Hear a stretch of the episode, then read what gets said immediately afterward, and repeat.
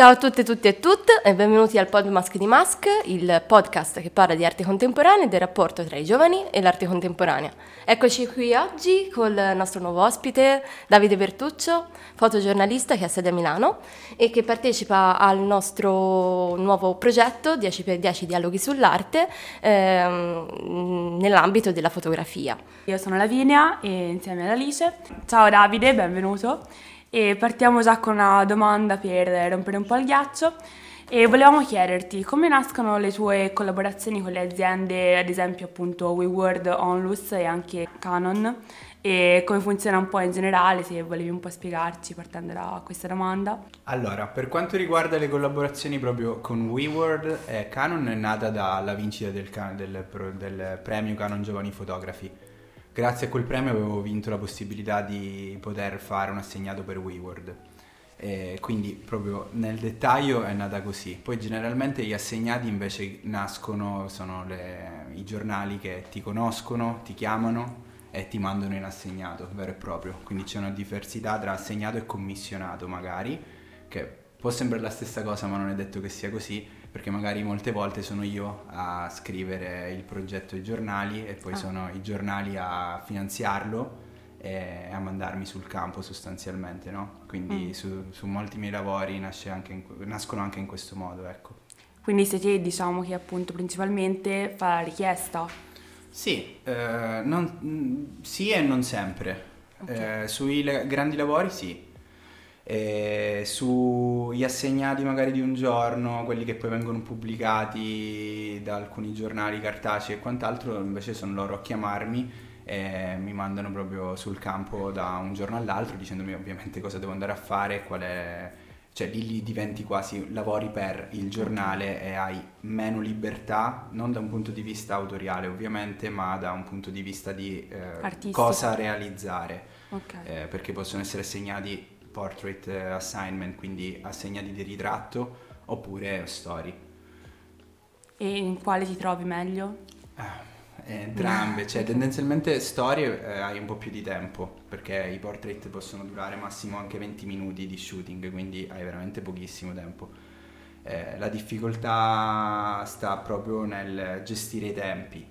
Eh, sugli assegnati di pochissimi giorni, che generalmente durano un giorno anche la storia, hai veramente poco, poco, poco, poco, poco tempo mm. per raccontare tutto. E, non so, mi viene in mente per il Washington Post, per esempio, avevamo dovuto raccontare il, la situazione dei vaccini a San Marino lo scorso anno eh, che avevano, San Marino era stato l'unico stato, eh, diciamo, nella penisola italiana, perché non fa parte dell'Italia, ad avere lo Sputnik, a differenza di tutta l'Europa che invece aveva preso le, le altre, la AstraZeneca o eh, Pfizer e quant'altro. E quindi noi avevamo raccontato questa, questa storia, ero stato chiamato dal Washington Post per andare a San Marino due giorni dopo e lavorare con due giornalisti lì eh, sul campo. Per la storia ero libero di fare quello che volevo, però avevo alcuni ritratti ovviamente di tutte le persone che venivano intervistate, mm. no? Che capita che ti dicono sì, guarda, ci avrai 10 minuti per fare le foto e un'ora per fare l'intervista. Poi l'intervista magari dura un'ora e mezza e quindi se sono capi dello Stato o quant'altro ti dicono ok per fare le sue foto hai circa 20-30 secondi. in cui tu ovviamente devi portarti a casa, non so, tre tipologie di ritratto perché non puoi consegnare a un giornale una fotografia, quindi devi fare, non so, il verticale, l'orizzontale, destra-sinistra perché non sai mai dove viene utilizzato. Quindi anche lì è poi mestiere, non te lo dice il photo editor, quindi è fare tante volte per sbagliare e poi poter eh, saper come fare. Quindi l'esperienza poi ti aiuta ad avere poco tempo e sapere subito cosa mm. fare e riuscire anche a farla eh, come piace a te. Io normalmente utilizzo il momento dell'intervista, che tanto ci sono i giornalisti a farla, quindi sto attento chiaramente perché mi interessa sempre l'argomento, però penso già a come fare le foto in modo che poi mi alzo e sono subito, subito so dove fare. Ok. E ehm, a proposito di questo, come ti relaziona l'ambiente quindi? Cioè, pensi prima a come comportarti con lo spazio, le persone, eh, magari ti relazioni con loro prima del, dell'intervista, oppure magari mh, abbiamo visto nel, nel progetto che hai fatto Never Neverland che appunto c'è molta ricerca cioè quasi etnografica nel senso, e quindi se c'è un... che aspetti ha questa, questa tua ricerca, ecco. Allora, il progetto Never Neverland è stato il primo in assoluto che ho fatto, quindi eh, da lì in poi ovviamente tu, tutta la parte diciamo progettuale, di conseguenza professionale è cambiata è, ed è maturata anche col tempo, sia da un punto di vista autoriale, quindi proprio di realizzazione dello scatto in sé per sé, che da un punto di vista progettuale. Quindi la progettualità di un qualsiasi tipo di lavoro, penso artistico, si divide in tre fasi che sono la pre-produzione, la produzione e la post-produzione. Quindi eh, la parte di pre-produzione è quella che, come dicevi tu, è di studio, sia culturale quando vai in un posto nuovo, quindi già devi sapere più o meno che cultura ci sarà, quello è scontato, sia di storia e sia poi, eh, non in Never Neverland ovviamente perché era il primo, però poi ho imparato anche a gestire tempistiche che sono molto più brevi, cioè quello sono stato lì tre settimane, un mesetto, non ricordo più adesso, in Palestina poi adesso, fino all'ultimo lavoro, non so, sia quello in Africa per WeWorld che l'abbiamo citato prima, o ancora più quello in montagna per National Geographic, sono stati lavori in Africa tre giorni, eh, sul, in montagna diviso da tre a tre giorni, cioè sei giorni in tutto. Eh, la montagna non è un posto piccolo, quindi cioè, eh, di conseguenza devi sapere prima esattamente tutto quello che devi fare, dove devi andare e cosa soprattutto portarti a casa e cosa ti serve. Eh, io la, sono sul lavoro, sono molto maniacale. Cioè nel senso sì, moltissimo. Porto la shooting list, non so le foto che farò, ma so quello che mi serve a livello di eh, temi. Perché mm, almeno sì. sai che gli occhi sanno cosa devono andare a cercare. Io parto da questo presupposto. Mm. Per poter arrivare a sapere cosa devi cercare, devi studiare tanto prima. Quindi ogni cosa che che, che, che, vado a poi a realizzare come lavoro la studio tantissimo, tantissimo prima. Ma ad esempio tipo ti documenti guardando dei film, leggendo libri? Mi documento, allora film dipende qual è la tematica. Eh, se prendiamo gli ultimi lavori che ho fatto eh, sono stati sul covid, quindi per esempio film ovviamente non ce n'erano, no? Eh, libri idem. Quindi lì è stato tutto un processo in realtà nato eh, durante il primo lockdown che io stavo cercando di capire quali potevano essere le parole chiavi o eh, modi che, che, che, di vedere il mondo successivo a una pandemia del genere. No? Tutti noi siamo stati colpiti da una valanga di eh, sensazioni, di, di, di, di stimoli, tur- sì, stimoli e soprattutto non sapevi dove saremmo andati. Cioè, io almeno pensavo che in uno o due mesi saremmo stati liberi tutti, no? Invece poi capisci che la cosa sarebbe stata lunga. E lì avevo iniziato a intuire che ci sarebbe stata una nuova normalità, che dirla adesso mi fa ridere. Però all'epoca faceva ridere comunque perché dici, ma figurati se cambierà così tanto. In realtà, per fortuna, sì.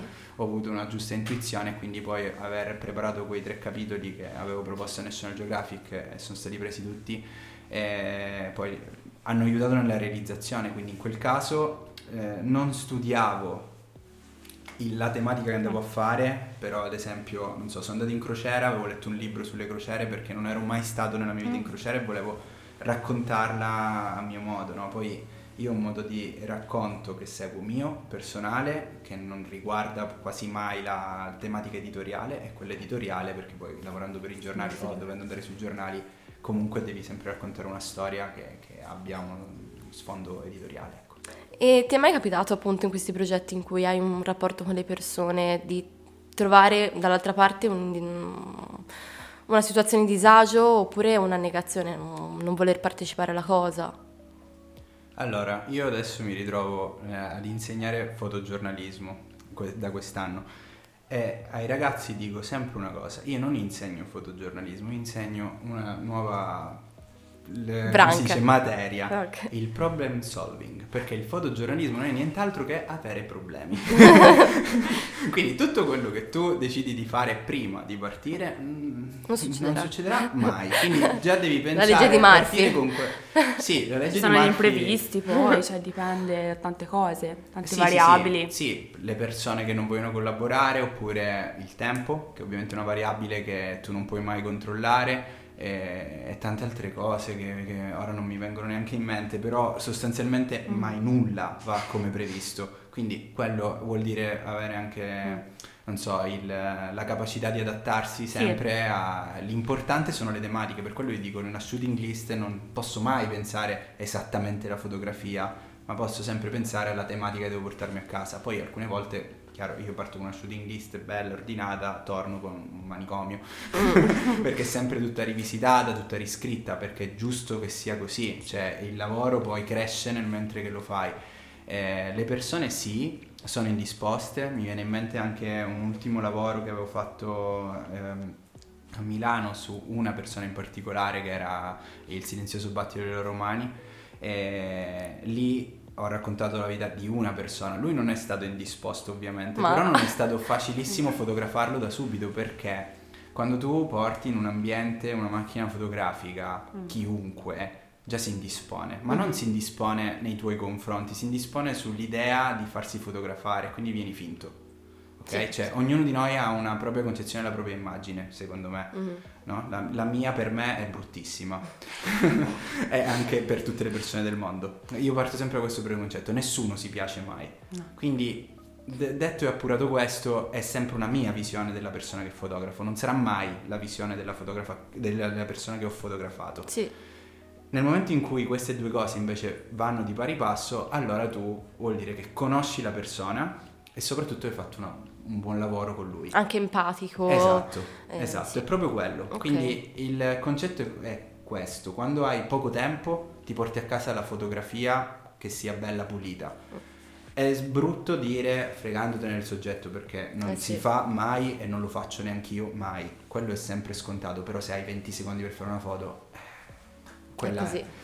Nel momento in cui invece hai un progetto con una persona, allora il rispetto per quella persona è che le, la persona si deve rivedere nelle foto. Cioè, per me è, diventa una cosa importantissima.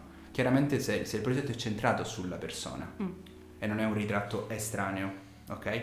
Eh, allora in quel modo sì, è importantissimo, oltre allo studio, il rapporto. Quindi io molte volte inizio e per due o tre mesi vado lì e non faccio, non ho mai la macchina fotografica o non faccio mai foto alla, alla persona quindi cerco di capire com'è e cerco di creare un rapporto di fiducia. Contatto umano principalmente. Esatto, è fondamentale. Eh, certo. Siamo sempre esseri umani e tutto quello che vedete nelle mie fotografie io ero dietro la macchina fotografica, quindi in tutte le situazioni io ero lì. È, quello, è il rapporto reale che si va, mm. è, fondamentale secondo me. Mm. E, um, le persone poi, cioè, diciamo che appunto dopo la, aver scattato le foto le fai sempre vedere alle persone e poi aspetti una loro conferma o comunque se, se non sono soddisfatte ri, riscatti le foto. Mm, non sempre, okay. perché questo ha un doppio gioco, eh, secondo me. Uno che la persona prende il controllo di quello che poi tu vai a fare e non sempre è positivo Mm. Perché io, cioè, soprattutto all'inizio, perché dopo un po' diventa, ok, tanto tu sei il fotografo, quindi si, si è chiarito tutto. Però normalmente eh, è importante perché tu sai cosa stai raccontando e tu sai come vengono le cose. Non è un voler essere sopra, però se, se, se faccio... Avere un occhio critico. Sì, ma sto facendo la storia e ne abbiamo parlato e discusso. Stiamo parlando sempre di un lavoro fatto io con una persona. Mm. Quindi sai cosa io voglio raccontare, io so come viene raccontato su tante eh. immagini, sì. tu ne vedi una e pensi, ok, ma io non sono così, tu sei anche così, mm-hmm. io cerco okay. sempre di dire. Ed è importante anche non far vedere sempre tutto. Eh, sì, sì, sì, Magari far vedere più avanti, no? E quindi anche per creare fiducia, cioè, e, e, non sicuramente il RAW, quindi quando scatto io molte volte scatto una fotografia e già so come verrà post prodotta però non è mai la fotografia definitiva e quindi anche lì eh, sì faccio vedere le foto all'inizio anche per creare fiducia e dire ok non sono un perfetto idiota, la foto viene carina, però non te la faccio vedere in macchina perché in macchina magari non viene benissimo, cioè perché già so che non verrà in quel modo, e perché chiaro devi sempre prepararti il file per quello che poi sarà post- lo sviluppo ultimo, mm. no? E quindi sì e no, eh, okay. Dipende, cioè non, non, c'è una legge scritta, è molto a sentimento, capi- devi capire pure quanto una persona ha mania di controllo mm. su quello che fai e, e, quello non è positivo e quanto invece, ok, gli piace e ti aiuta okay. a fare vedere una fotografia. Hai parlato del progetto Il silenzioso battito delle loro mani e ti volevo chiedere appunto, dato che hai trattato il tema della casa in particolare, che accezione avesse la casa per te e quanto il rapporto con la casa sia cambiato secondo te durante la crisi pandemica e anche è stato bello come l'hai raccontata in quel progetto perché è molto, è molto particolare, anche nei colori. Allora, il mio rapporto con la casa eh, viene da appunto quando ho dovuto lasciarla per andare a studiare fuori. Eh, quindi è un rapporto che per chiunque lascia la casa, quindi il posto dove tu sei nato, è un rapporto strano perché non, non, riesco, non è una cosa che ho ancora definito dentro di me, no? Perché io adesso ho comprato una casa a Milano, però ogni volta che parlo di casa nella mia testa non, non è quella. Mm. Nonostante abbia cambiato residenza, quindi adesso pure per mi, mi, vergogno quasi, no, eh, poi i milanesi mi uccidono a dire che sono milanese, però io sono siciliano, si sente dall'accento, insomma, è, è vivo eh, da siciliano. Eh, no, a parte gli scherzi, però casa rimane la Sicilia per me, nella mia testa, no? Quindi il concetto anche di casa eh, è sempre difficile da riuscire a definire. Per quanto riguarda quella della crisi pandemica è stata una cosa invece sulla quale ho ragionato, ma l'ho fatto tardi probabilmente, nel senso eh, io sono anni che lavoro, cioè tu, tutto il mio lavoro fotogiornalistico si basa sulla ricerca e sul racconto di come l'uomo si adatta al, all'ambiente che vive, ok? Quindi che l'ambiente può essere una società, può essere eh, chiaramente l'ambiente, l'environment in inglese proprio, quindi l'ambiente con tutte le crisi ambientali e quant'altro, è l'ambiente eh, dato dal Covid, quindi quello che ci ritroviamo a dover vivere. Adesso c'è una guerra in corso e quindi anche quello è un ambiente in determinati paesi europei in questo momento, no? L'uomo si adatta perché l'uomo deve sopravvivere, quindi c'è un'evoluzione e io studio queste cose, però il nostro ambiente nel 2020 è veramente stata la casa, eh, questo l'ho capito veramente dopo, non me ne sono reso mm. conto forse pure mentre lavoravo al lavoro di Claudio, eh, che io ho svolto prima della, del primo lockdown, cioè tutte le fotografie, quasi tutte le fotografie in casa sono state fatte fino a febbraio eh, 2020 e poi l'ho ripreso a maggio e abbiamo chiuso, adesso stiamo girando un film eh, che uscirà non si sa quando, tra anni, però sì, eh, sostanzialmente lì ho capito che proprio l'ambiente era la casa. E infatti quando scattavo il lavoro non, non, avrei mai pensato che avrebbe avuto anche un riscontro a livello globale, no? Io ho sempre preparato il lavoro, parlavo anche con la mia foto editor di questo, cioè scrivevo il lavoro pensando a una finalità nazionale e soprattutto all'inizio inizio quando lo iniziavo a scrivere ho detto ok fighissimo, il posto è bellissimo, le foto funzionano perché vabbè non, non sono bravo io ma è proprio il posto che è magico ma come lo faccio a vendere? Qual è la parola chiave che do a un lavoro del genere? Ammetto che la pandemia ha aiutato. Certo. Casa, eh, resilienza, perché era la parola scritta inizialmente, che poi diventa la parola del 2020. Mm. Eh, e Claudio che diventa un artista che non ha più un lavoro a causa della pandemia. E si adatta. Esatto, quindi comunque ha funzionato questa tipologia di scrittura e, e mi sono scordato cosa stavo pensando prima, però adesso arrivo. E, no, no, il concetto è e che poi comunque mentre stavo fotografando eh, cercavo la storia e lì è quello che ti dicevo prima, lì non ho capito che in realtà la storia era la casa, cosa che poi mi è arrivata invece a maggio, giugno quando poi ho chiuso il lavoro e ho capito quanto la casa è la, la cosa più universale che ci sia, tutti hanno una casa, no? Eh, quindi è stato proprio un errore mio di, di, lettura del lavoro perché l'universalità c'era, era davanti a me e dovevo soltanto riuscire a capire che... Mm-hmm. Era facile da, da, da raccontare. Allora, appunto, hai fatto anche eh, direttore della fotografia in un recente docufilm e ora te ne occuperai di nuovo. Come è stato eh, appunto approcciarsi a questo nuovo metodo di lavoro rispetto al lavoro appunto da fotogiornalista? Allora, intanto c'è, c'è da specificare il fatto che io lavoro con Jacopo Marzi, che è il regista di questi film, da, praticamente da sempre eh, dal primo lavoro che ho fatto sui Sassoni Transilvania, eh, sul quale abbiamo fatto un lavoro fotografico io, e lui ha, ha realizzato questo film, Him from the Hive, dove io ho fatto da co-cinematographer, quindi vuol dire aiuto alla direzione della fotografia. Era la mia prima esperienza dentro, dietro una macchina cinepresa e quindi cercavo di aiutare Jacopo. Eh, in realtà sono stato subito attratto da l'idea di poter costruire delle immagini in movimento. Noi due eh, riusciamo a condividere lo stesso gusto e quello è fondamentale perché nel momento in cui lui si fida di quello che può essere una mia idea di ripresa, una mia idea di eh, fotografia, che non è per forza la ripresa, ma il concetto che c'è dietro, il modo di costruire un'immagine, anche in film, eh, allora viene tutto più semplice.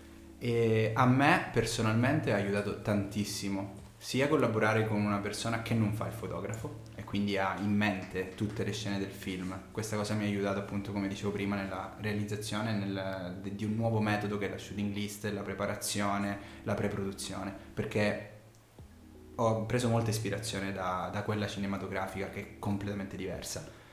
Sia da un punto di vista proprio eh, fotografico perché rifletto un pochino di più.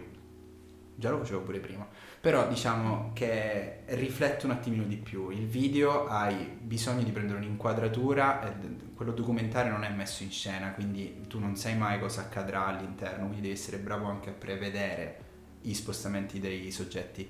Mm. E, e stessa cosa poi aiuta in fotografia questa cosa qua. Eh, in realtà poi la, il cambio, quindi magari mi trovo sul campo a dover essere in contemporanea sia il fotografo che eh, l'aiuto, no? quindi il direttore della fotografia, non cambia nulla, cioè gli occhi sono sempre uguali. Semplicemente c'è una differenza sostanziale che io adoro nel lavoro della direzione della fotografia, ovvero non sono il regista, di conseguenza io eseguo ordini, quindi me la vivo tranquillo. Mm. Sostanzialmente questo, no scherzo. Cioè è lui che, organi- che, che, ha il pensiero della storia, a me dice ok dobbiamo girare questa scena, mh, mm, voglio eh, trasmettere questa cosa, che ne pensi, come la facciamo. Perfetto. E io quindi... La creo. collaborazione perfetta. Sì, sostanzialmente sì. Generalmente quando lavoro da solo eh, invece è tutto il contrario. Sono io che devo pensare alla storia, io che devo pensare a come volerla fare, io che devo fare le fotografie, quindi mm. a 360 io. gradi. sì. sì, troppi. Però essendo il direttore appunto hai un tuo team o ci sei solo te a um, gestire la cosa? Allora, eh, eh, sul, docu- sul, documentario non è come la fiction, quindi tendenzialmente cerchi sempre di avere dei team ristrettissimi. Noi lavoriamo sempre in quattro massimo, dove c'è eh, il regista, io, il dronista alcune volte, Cos'è? Cioè, eh, colui che è il drone. del drone, ah. e l'assistente, che è la mia assistente di fotografia. Okay che poi chiaramente eventualmente aiuta anche su altre, altre cose. Però i, i, film li abbiamo sempre girati in due, anche da un punto di vista di fonico non ce l'abbiamo mai avuto. Eh, è Jacopo che si occupa anche della parte di, di eh, audio, diciamo, no? di, di, presa diretta, perché poi abbiamo un sound design a casa che, che, che fa, gestisce tutto il suono. Generalmente i suoni difficilmente sono in presa diretta, quelli documentaristici, quindi però sto parlando di cose che non mi competono e che so per sentito dire. Quindi evitiamo di andare sulla parte sound, okay, che poi sì, faccio sì. solo brutte figure. No, però il concetto è che si deve sempre essere il meno possibili, perché ricordiamo che è documentario, quindi tu entri in casa delle persone se pensa ad arrivare in 20, oh, no? certo. con i grandi... È invadente, certo. Sì, bravissimo. Cioè bisogna essere pochi, spa- non sai mai cosa andrai a girare, quindi ti puoi ritrovare in spazi veramente ristretti e se essere già in due non ci entri no? perché magari sei in un certo. angolo dove devi avere questo campo di ripresa e, e, noi non possiamo comparire nell'immagine, quindi dobbiamo sempre essere in due dietro la macchina fotografica, eh, dietro la macchina in questo caso beh, da ripresa. Mm. E quindi due è un numero, tre, quattro persone dietro è uno spazio anche da dover occupare. Questo è tutto, sono tutti i ragionamenti, ma il team lo prepara il regista quindi io mi adatto in quei, in quei, casi, quando io sono il fotografo decido io il team con cui lavoro, no? E generalmente porto un assistente barra due se, se, ne ho bisogno, dipende dal lavoro che vado a fare, però una, generalmente sì, lavoro con una persona, mm. ho bisogno proprio. Ed è fondamentale appunto il, la documentazione fotografica in un film, perché io non, non pensavo ci fosse, sinceramente. Eh, beh, se il film è documentaristico, eh, in che senso la documentazione fotografica, scusa? Cioè, perché principalmente il, mh, le fotografie servono come... Cioè, come rientrano nel film? Forse è una domanda che non no, lui in nessun modo. eh, ok. È il direttore della fotografia, si occupa delle luci, delle inquadrature del film. Lui dà il gusto, ok, cioè, aiuta io pensavo anche a livello fotografico. No, no, è proprio, cioè la fotografia. Ok, scusatemi, domanda stupida. No, okay, no, no, non è una domanda stupida. Cioè, non lo sai, quindi non, non esiste mm, domanda no, stupida. No, okay. Io lavoro come fotografo okay. e fai un lavoro di fotografia ed è E una lì retta fai scatti. Di qua Mhm. faccio giro il film. Il giro Io pensavo senso- fossero delle competenze del regista, appunto, le luci, queste No, cose. no, c'è sempre il regista ha fotografia. le idee. Ok, per quello solo non le potrei mai idee. fare il regista perché devi fare troppe cose. L'idea di sound, l'idea di ripresa, l'idea di qua, l'idea Sì, di là, di Però a livello pratico... Il, il direttore della fotografia di quasi tutti i film della tua vita che vedrai è quello che è dietro la macchina di ripresa che fa le riprese. Questo è Ok, ok. sì. proprio in soldoni, non è giustissimo. Però è questo, ok? Il regista non gira il film, non No, sempre, no. eh, perché Mm. Jacopo ad esempio è anche direttore della fotografia, siamo sempre in due, cioè perché lui piace stare dietro la camera e quindi molte scene le Mm. gira lui, Eh, però tendenzialmente è così. Però E sono poi- due lavori distinti e separati, eh. In realtà un solo assistente è pochissimo. Eh, in che senso? In fotografia? E Eh, nel siamo- docufilm, eh, Ah sì sì, eh... per te dico. Cioè se devi tenere una macchina cinematografica, sì, una ma non le, ripresa... le luci non sono quasi mai finte, Ah, ok. eh, perché è sempre documentario. Eh. Quindi se è io vero. ad esempio se qua siamo in questa stanza e stiamo girando un film, non, non ho modo di... Se veniamo prima al massimo spegniamo, accendiamo, Mm. insomma, però ci adattiamo. Ok. È sempre quello il, il concetto, il documentario, il Sì, sì, sì. documentaristico, è adattarsi a Mm. essere bravi a saper sviluppare quello che già c'è. Un po' Ok. Uno Eh, sguardo anche obiettivo. Sì, Giusto. sì, sì, sì, sì. Uh, obiettivo no, perché è difficile essere obiettivi in fotografia, soggettivo, cioè è sempre il mio sguardo che cambia la realtà. Ok. Mm? In questo caso, appunto, dato che c'è un approccio più legato al video, per te eh, cambia tanto rispetto all'approccio fotografico? No, non in una maniera proprio più assoluta, perché sono sempre gli stessi occhi che guardano, quindi Ah, dal giusto. livello fotografico al livello video il mio approccio non cambia. Cambia magari quello che devo raccontare, perché da una parte, come dicevo prima, scelgo io, Giusto. dall'altra devo comunque adattarmi a un pensiero che magari non è mio. Potrei approvare, ma anche non. Quando non approvo, comunque devo fare. Mm. Cioè, nel senso, magari io non mi ci ritrovo, no? Magari non è di mio gusto estremo, però devo cercare di rendere al meglio Quello una tuo. cosa che non è mia, ecco. Mhm. Ok. Hai mai riscontrato difficoltà o problematiche di qualsiasi tipo nei viaggi che hai fatto allo scopo del reportage comunque e soprattutto nell'ultimo tuo progetto in Africa? Ah, in Eh. Africa è stato il lavoro con più problemi in assoluto, Eh. ovviamente. Immagino. Eh, sì, eh, logistici, di storia, culturali. Eh, però, come ho detto già prima, c'è i problemi, in tutti i lavori ci sono sono. sempre. l'importante è sempre poter riuscire a eh, venirne fuori, non so come dire. Quindi tu hai un problema, devi avere la positività mentale e quello, cioè, la preparazione di dire ok, comunque devo portarmi a casa quel tema, oppure se quel tema non è approfondibile per svariati motivi, eh, capire come sostituirlo. Altre vie. Esatto, quindi il problema c'è, lo metti in conto, si può risolvere, quindi avere anche la freddezza di dire oddio non sta succedendo nulla di male, andiamo, cerchiamo Mm. di risolvere, quindi la propos- propositività di risolvere un problema, quello è fondamentale. Il lato bello del tuo lavoro è anche appunto che ti porta a viaggiare molto, no? Come concili questo, questo tuo- quest- questa parte, insomma, rispetto al, al- all'esporre i tuoi lavori, quindi alla parte più espositiva, cioè il viaggiare e il, il fare mostre, esposizioni? Allora, per quanto riguarda le mostre e le esposizioni, credo rispetto a quelle che ho fatto anche nell'ultimo anno sarò andato al 5% di, di persone, perché mo- molte magari erano, ce ne ho fatta una a Sydney o da altre parti, è impossibile, stato- era impossibile esserci. Eh, quindi le esposizioni in sé per sé non, non le seguo tantissimo se non sul territorio italiano o a Parigi, che era magari vicina. Eh, il fatto di viaggiare è difficile da conciliare più che altro con la vita privata. Da insegnante anche. Eh, sì, però più quella privata proprio, Privata. perché magari sei tanto tanto tanto via. Sostanzialmente io quando la cosa fondamentale nella mia vita è sempre riuscire a capire l'importanza della vita privata rispetto a quella lavorativa. Cioè io non metto mai il lavoro al primo posto, no? Quindi riesco sempre ad avere uno stacco tra quello che è la- l'orario tra- diciamo lavorativo e quello che poi è la mia vita, perché comunque il lavoro che faccio veramente in- ti ingloba tantissimo, eh, sia a livello di tempi di orari, perché comunque la- lavori anche con i fusi orari, cioè c'è da pensare questo, cioè se lavori su un progetto con l'America, le 3 del nostro pomeriggio sono le loro 9 del mattino, quindi ti potrebbero anche tranquillamente scrivere alle 11 nostre, che però per loro è pomeriggio pieno, quindi in quel caso io dico ti rispondo domani mattina e ciao, cioè, a meno che non è una cosa urgente ovviamente, no? Eh, quindi, cioè, perché il concetto di base è che io lavoro eh, per vivere, ma non vivo per lavorare.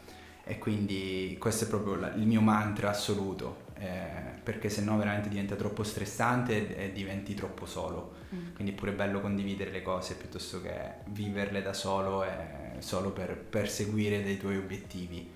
Eh, questo. Anche perché è un lavoro che comunque parte dalla tua passione, no? quindi principalmente forse uno non se ne rende nemmeno conto quando, quando, è lì sul campo, perché poi viaggiando e incontrando persone ti sembra anche di, tra virgolette, non lavorare. Hai preso il punctum perfetto, cioè proprio io non lavoro mai, cioè io veramente lo dico sempre, infatti con Jacopo scherziamo tantissimo, quando andiamo sul campo noi siamo in vacanza, ci diciamo ah ma ti ricordi la vacanza in Romania? In realtà stavamo parlando di lavoro, no? È una presa in giro, quasi, no? Mm. Perché è chiaro, è stressante, dormi poco, però proprio sono i momenti in cui poi torni a casa o la sera ti riguardi il materiale che, non so, in montagna sei stato a meno 31 gradi, l'attrezzatura sei andata a farsi benedire, ti, hai i geloni, sei tutto devastato, così, però ti guardi quella ripresa che hai fatto per portare e dici che bella è venuta e sei felice, no?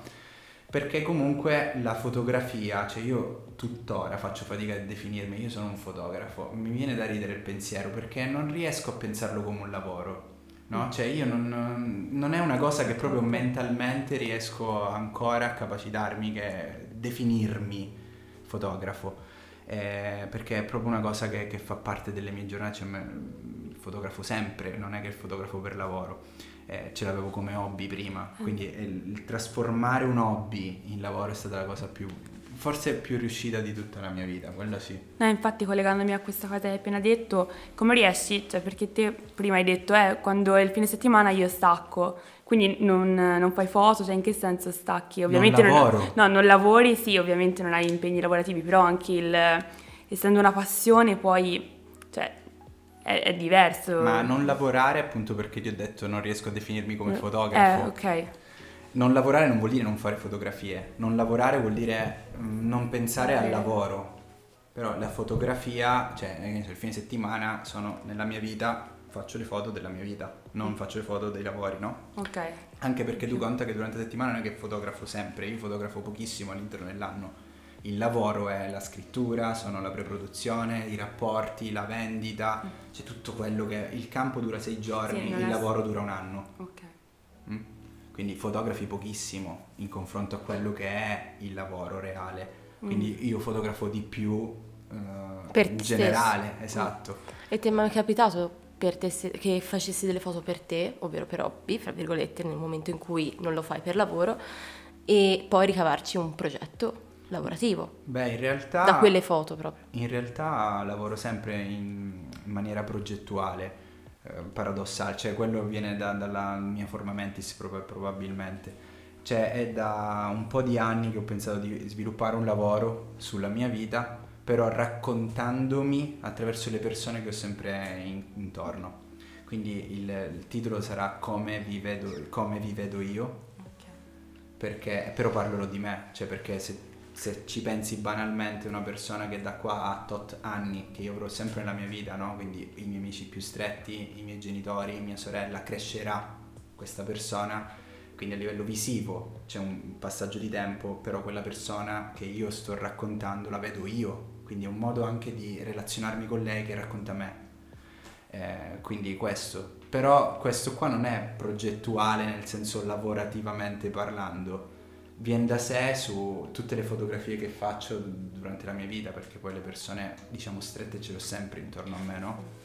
Eh, quindi que- questo è l'unico lavoro che vorrei trasformare un giorno in un libro, un giorno in un lavoro nel futuro, eh, anche perché poi sarà un diario per me della mia di vita, no? Quello che ho visto perché comunque la fotografia ha la fortuna di bloccare quello che tu hai davanti agli occhi, no? Quindi è un ricordo, in, in partenza è sempre soltanto un ricordo, non un lavoro, non una documentazione, è un ricordo per me, è sempre un ricordo. Tutte le fotografie che vedono, che vengono esposte, che vengono comprate, che la gente dice wow, che doc- documentano qualcosa, per me sono un ricordo. Io ero lì, io so quando l'ho scattato e mi ricordo il momento in cui lo sto scattando.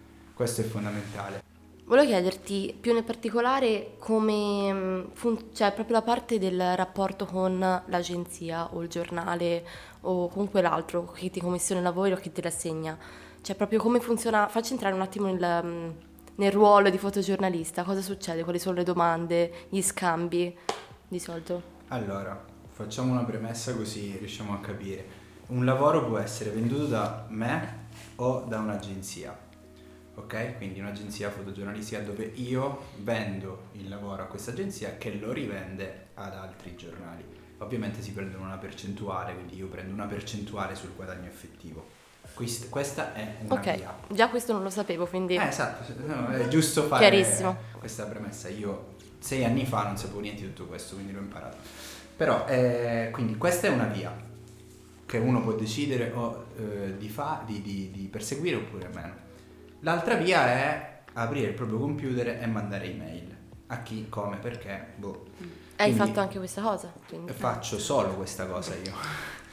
E le email le trovi andando in giro, quindi ci sono i festival dove tu puoi parlare, eh, cioè ci sono le letture portfolio, quindi tu hai un tuo lavoro, ti iscrivi a un festival di fotografia, in Italia c'è Corton on the Move che è internazionale oppure fuori in Europa, non so, mi vengono in mente Arles, Perpignan, insomma ci sono vari festival di fotogiornalismo, quello che è, che sono internazionali. Internazionali vuol dire che ci sono foto editor di eh, caratura, chiaramente internazionale, tu puoi andare proprio dal vivo, incontrare e dire questo è il mio lavoro. Oppure festival minori dove puoi farti, eh, se non sei proprio un fotogiornalista, se sei un fotografo artista, quello che è, insomma devi capire settorialmente dove andarti a proporre. La lettura portfolio è importante per vendere ma è anche importante per crescere. Quindi all'inizio è una crescita perché sbaglierai sempre tantissimo. Quindi un editor ti dice la sua, eh, può essere giusta, può essere sbagliata, nel senso che comunque è sempre un gusto, no? Quando tu fai una fotografia devi partire dal presupposto che può piacere o non piacere. Non esiste il piacere a tutti o non piacere certo, a nessuno. Anzi, potrebbe esistere il non piacere a nessuno, ma neanche questo è detto. perché potrà sempre piacere a te, ok? Quindi il concetto di base è questo. Nel momento in cui tu poi porti il lavoro, devi sempre essere in grado di capire qual è l'aiuto che la persona ti può dare, seguendo però, non, non perdendo di vista quello che è il tuo modo di raccontare qualcosa. Quindi se ti vanno a minare eh, da un punto di vista autoriale perché la foto non si fa in questo modo, perché negli anni è sempre stato fatto così, il mio modo di pensare è ok, negli anni si è sempre fatto così, da adesso io inizierò a fare così. Cioè io ho sempre avuto questo modo, modo molto eh, aggressivo. Ovviamente non l'ho mai detto a nessuno, dentro di me però. Cioè, e, e quindi tornavo a casa e dicevo ok, però perché non funzionava? E quindi cercavi di migliorare, cercando sempre di essere te stesso, quello è fondamentale, no? Quindi dire ok, questa è la mia visione, la- bisogna difenderla, ma bisogna anche capire perché non funziona. Eh, questo è importante, quindi tolto il come arrivare ai giornali, da lì chiaramente se tu vai ai festival, fai vedere i, giorn- hai- fai vedere i lavori, conosci tanti foto editor, hai le email e mandi i lavori. Da qua parte il processo di vendita o di proposta. Nel senso, io ho un lavoro che ho già realizzato, l'ho finanziato io, quindi ce l'ho finito, bello, pacchettato, lo vendo ai giornali, lo mandi a tutte le mail eh, di chi potrebbe, vendere, potrebbe comprarti il lavoro e te lo comprano meno, quindi ti Mm. rispondono meno. Un'altra via è ho un'idea, però mi servono dei soldi per realizzarla, non ce li ho, costa troppo. Scrivi ai giornali oppure mandi l'idea ai grant, che sono dei premi dove mettono, cioè chi vince mm, vince una somma di denaro per realizzazione di questo progetto e, e quindi se vinci il grant hai i soldi oppure eh, viceversa se al giornale interessa te lo commissiona, quindi ti dà i soldi per realizzarlo. Un'altra via è sono a casa tranquillo che lavoro a cose mie, ti chiamano o ti mandano una mail, un giornale per un assegnato, quindi ti propongono un assegnato. Eh, questa è l'ultima via, insomma, eh, quando inizi chiaramente a vendere con- ti conoscono un pochino, quindi sanno come fotografi magari alcuni giornali, alcuni foto editor dei giornali hanno una storia, arriva una storia in redazione e dicono ok, que- questa storia si presta secondo loro eh, sulla visione di X fotografo, ok? Quindi viene contattato e viene mandato in assegnato. Eh, così funziona il mondo sì, del fotogiornalismo, insomma il mondo del mio lavoro in questo modo riesco a lavorare. Poi un'altra via è quella corporate una volta che tu lavori nel mondo dell'editoria potrebbero chiamarti clienti per realizzazione di campagne o di libri a sfondo ovviamente documentaristico perché quello è il mio stile però appunto come ho, appena detto adesso se tu inizi a incrementare e lavori sul tuo stile fotografico poi vieni chiamato per realizzare le tue fotografie ed è quello poi il bello cioè avere una libertà espressiva eh, su molteplici lavori e collegandomi anche a quello che hai appena detto, negli anni hai, hai vinto diversi premi, no? Cioè, abbiamo visto. E um, come ti fa sentire appunto ottenere un riconoscimento e più che altro um, un premio, cioè c'è un premio in particolare di cui si può parlare e ogni pre- cioè, un premio corrisponde anche a un certo guadagno, giusto come dicevi prima? Non sempre. Non sempre, ok. Eh, dipende. Ci sono premi che ovviamente hanno un corrispettivo di eh, soldi, quindi tu guadagni proprio vincendo, altri no, magari c'è un'esposizione oppure se, vabbè, chiaro, se, se, magari sei in shortlist o finalist non hai premi, non hai nulla se non uh, il tuo nome che gira, chiamiamo la visibilità per ridere, no? E, allora, i premi io li tro- non li trovo fondamentali nel mio lavoro, non so come dire, cioè è, è sempre una conseguenza, no? Io amo fare le fotografie, la cosa che mi piace di più in assoluto eh, è pubblicarle, fare in modo che quelle fotografie poi vengano viste da più persone possibili. Il premio è unidirezionale, cioè sono soltanto io a poterne godere, tra virgolette, no? È chiaro, poi se il premio porta esposizione e quant'altro va bene lo stesso. Eh, però sono più soddisfazioni, è una soddisfazione personale eh, non ho un premio, cioè, non so, che mi ha colpito. Mi ricordo il primo, interna- ovviamente la prima menzione d'onore, che è sempre stato, è bello il primo, la prima volta che succede non capisci più nulla. Eh, poi io ho un modo mio di, di, essere felice sul lavoro, cioè nel senso sono felice 5 minuti di apice, dopodiché ok, qual è la prossima cosa da fare? Eh, però veramente questo è sbagliato, quindi non, non fatelo a casa. Eh, però sì, io ragiono sempre, ok, i premi, così come determinate cose, per me sono obiettivi, cose che mi sono prefissato di, dover, di poter vincere, di poter arrivare, cioè, come ti dicevo prima, lavoro in relazione a quello che posso andare a fare, sono ambizioso, lo riconosco, e quindi mi, por- mi metto degli step eh, nella mia testa. Poi ovvio, puoi realizzarli o non realizzarli, però è un modo mio per caricarmi quindi nel momento in cui lo conseguo diventa ovviamente una felicità immensa nel momento in cui capita, ma anche un modo di dire ok, next, ok? Eh, io ho questa mentalità eh, che ripeto è sbagliata perché non vivi mai felice, però se la felicità non la cerchi nel lavoro riesci comunque ad andare avanti. E altri premi, vabbè, la, la, felicità più grande è stato vincere il Canon Giovani Fotografi, sicuramente è il premio per antonomasia di fotografia giovanile in Italia, quindi è stato veramente incredibile, non, una cosa inaspettata completamente. E poi da pochissimo ho vinto eh, al POI, che è uno dei premi più importanti al mondo col lavoro in Africa e quindi anche lì ero sabato, un, due sabati fa mi arriva la notizia mentre cenavo, quindi potete capire quanto non è più... Il cuore a mille. Sì, sì, sì, perché comunque sono cose che tu mandi, mandi a tutti i premi okay. eh, alcuni li sogni ovviamente. Quindi sei te che partecipi? Certo sì, okay, non tutti, non tutti, che... tutti, perché alcuni sono in nomination, quindi anche penso al LOBA che è il Lake Oscar Barnacle Award, è un premio che è in nomination, quindi tu vieni nominato da una è stato selezionato? Sì, una giuria, no, cioè okay. io non, ripeto, non mandi niente, quindi vieni semplicemente selezionato, nominato e quindi quando ti arriva la mail della Ma nomination in, è stata in base a cosa, scusa? È al tuo lavoro non ti conoscono. C'è Perché, una giuria. Quindi di, quando hai una tot editor. visibilità, diciamo, puoi arrivare a quei premi o... Mm, sì, cioè, c'è una giuria, ci sono delle okay. persone che, che, danno dei nomi. Quindi, chiaro, ah, okay. se ti conoscono e conoscono il tuo lavoro, sì, sì. puoi essere nominato, ma lì non, non puoi proprio mandare nulla. Quindi ci sono premi che funzionano così eh, e altri in cui, chiaro, mandi il lavoro, quasi tutti sono così e poi aspetti il risultato. Però te lo dimentichi perché magari passano veramente mesi eh, dopo, no? E quindi arriva sempre questa botta di notizia. Eh, questo. Ci sono mai stati momenti particolari che ti sono stati... Mm-mm. Ci sono mai stati dei momenti particolari che ti sono rimasti impressi nella tua carriera? Sì, se vuoi collegare questo anche a un, raccontandoci un aneddoto, un... Che rappresenti la tua fotografia, magari il tuo, il tuo modo di scattare, che ti rappresenti.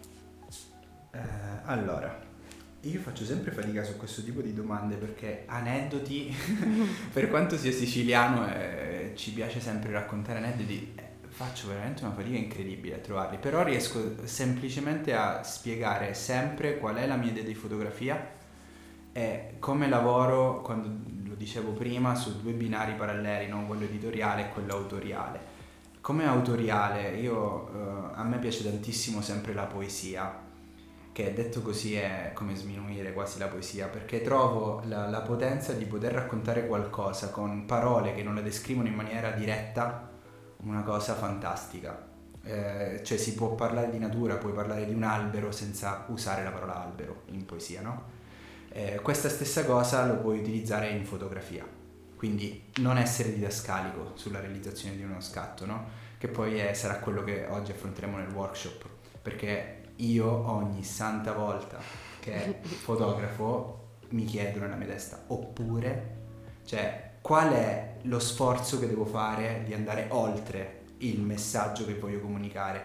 Questa cosa qua me la porto dietro nei titoli, che cerco sempre di dare un punto di vista mio, cioè non so, mi viene in mente il lavoro in montagna, si chiamava il respiro del vento, ma il lavoro era sulla, sul Cervino e su come da una parte era l'Italia, dall'altra la Svizzera, da una parte chiuso, dall'altra è aperto e come il Covid stava cambiando queste due cose in realtà. O la, il lavoro in crociera dove tu racconti una riapertura di un mondo eh, di vacanza, diciamo, eh, estivo do, durante il Covid eppure il titolo è Dove tramonta il mare perché? Perché nella mia testa io salgo in crociera dove il mare non lo vedrò mai, però è una vacanza al mare, e tramonta, che normalmente lo colleghi al sole, quindi la luce, perché in crociera se tu entri dentro la crociera c'è sempre luce, ma è artificiale anche di giorno.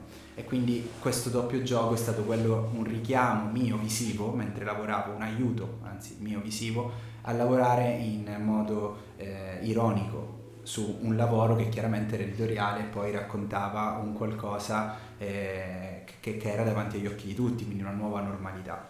Lavoro sempre in questo modo, anche il lavoro che abbiamo citato prima, Il silenzioso battito delle romani, che è un titolo lunghissimo, però racconta la, la vita di un artista che è abituato ad avere il pubblico davanti a sé, ma il Covid cosa, cosa ha fatto? Gli ha tolto il pubblico.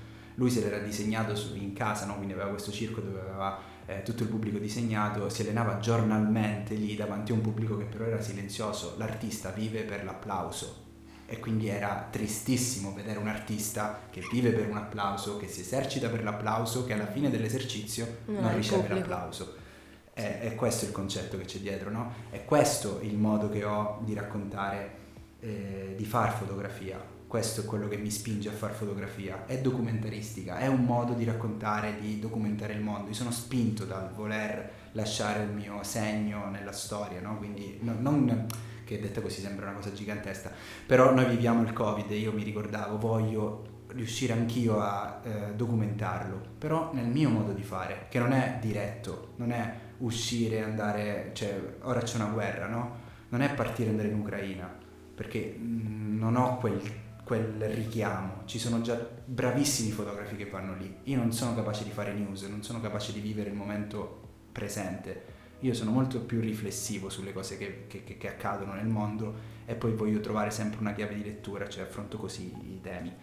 Eh, poi di, di aneddoti in sé per sé legati proprio nel momento in cui siamo sul campo, penso a tutte le ore di quei poveri assistenti o quella povera assistente che per lo più sta dietro di me per fare una fotografia perché come vi ho detto prima sono molto maniacale e quindi determinate soprattutto le aperture dei miei lavori magari sono fotografie che vedo nei sopralluoghi e dico ok deve essere in questo modo perfetto con la nuvoletta lì con la cosa là tutto perfetto come poi vedete però ovviamente non è che io posso mettere la nuvoletta posso mettere le persone quindi magari la stessa fotografia, penso in crociera, che era quella di apertura della piscina, è stata su sette giorni, lì era facile, cioè la, piscina non si sposta, quindi ho sette giorni possibili per fare una foto, avrò fatto migliaia di foto uguali, identiche, quindi tutte le tante volte io passavo un'ora al giorno su quel ponte fermo a fare sempre la stessa identica fotografia perché io me l'ero immaginata esattamente come poi l'avete vista. Questo capita molto molto molto spesso eh, perché mi fermo in un punto. Non, non, tutte le foto sono fatte così, però dato che mi piace la simmetria, mi piace quasi la messa in posa delle foto, che sembrano tutte messe in posa, ma in realtà non c'è niente di messa in posa, eh, questo ti obbliga a dover stare fermo e aspettare che la cosa che tu hai in testa si verifichi. Perseverare, insomma, è fondamentale anche. Ed è anche avere pazienza. Nei confronti delle persone che ti stanno accanto. Allora, solitamente alla fine di ogni nostro podcast facciamo una domanda di rito, che è che, dom- che titolo daresti a questo episodio, questa intervista? Una parola che può avere senso o meno per te e se vuoi puoi anche motivarcela. Ok, e dato che io sono un giornalista e generalmente le domande le faccio e odio rifarle, te la giro. Che titolo daresti a questa intervista? Non si può usare parole, parole, parole, perché ovviamente se no... Eh, mm, ci ho pregato. Io direi apertura. E...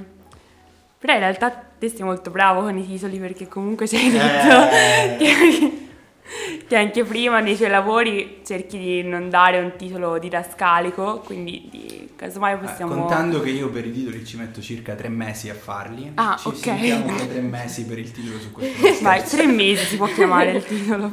Bello! Tre mesi. Tre mesi per trovare un titolo. È no, il titolo. Non, no. non lo so, cioè, è difficilissimo. Come faccio a dare un titolo su quello? No, che può essere legato anche al workshop, oppure, non lo so, cioè legato anche al, titolo del workshop che poi andremo a fare nel pomeriggio. Oppure come ti senti oggi? come è andato il viaggio? In questo momento mi sento costretto a dover dare una risposta dopo che ho fatto una domanda. Allora, è capitato per la prima volta oggi al nostro ultimo podcast che una domanda sia stata fuorviata e rimarrà senza titolo. Ma esiste già uno senza titolo? Sì. Ah, cavolo. Perfetto. E allora, allora ragazzi, niente. diamo come titolo blu come il cielo che c'è oggi, così siamo scherzo. Sì, perché c'è il sole per fortuna e quindi siamo felici per questo. Allora, in, ragazzi, vi, vi ringraziamo tutti per l'ascolto, davvero, e ringraziamo anche Davide. Grazie a voi. Che Se vuoi dire qualcosa in conclusione? Vi ringrazio. Ok. Un Ah. eh, momento pubblicità anche. Sì, sì, è il tuo momento per farti pubblicità. Ah, eh, grazie a voi, siete fantastici, non vedo l'ora di poter aiutare tutti quanti i ragazzi che verranno oggi al workshop, non ho altro da dire come pubblicità. Dove possiamo trovarti a parte sui canali Ah, sì, Instagram? vabbè, Instagram ovviamente è il mio sito, basta digitare il mio nome e ci trovate. Eh, noi ci potete trovare su Mask, su Facebook, su Mask Collective su Instagram e qui su Spotify. Troverete ogni, ogni volta un nuovo episodio. Grazie mille a tutti. Ciao, grazie. ciao. Ciao. ciao.